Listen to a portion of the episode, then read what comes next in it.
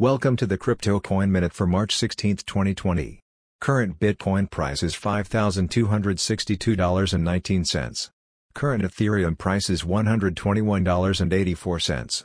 Current Litecoin price is $35.67. Current GoByte price is 3.1 cents. Some news items. Georgia is the first country to track, verify educational credentials via blockchain. Bitcoin price spikes 10% in minutes as Federal Reserve cuts rates to zero. Trader warns institutions will never invest in Bitcoin large scale due to the overnight plunge.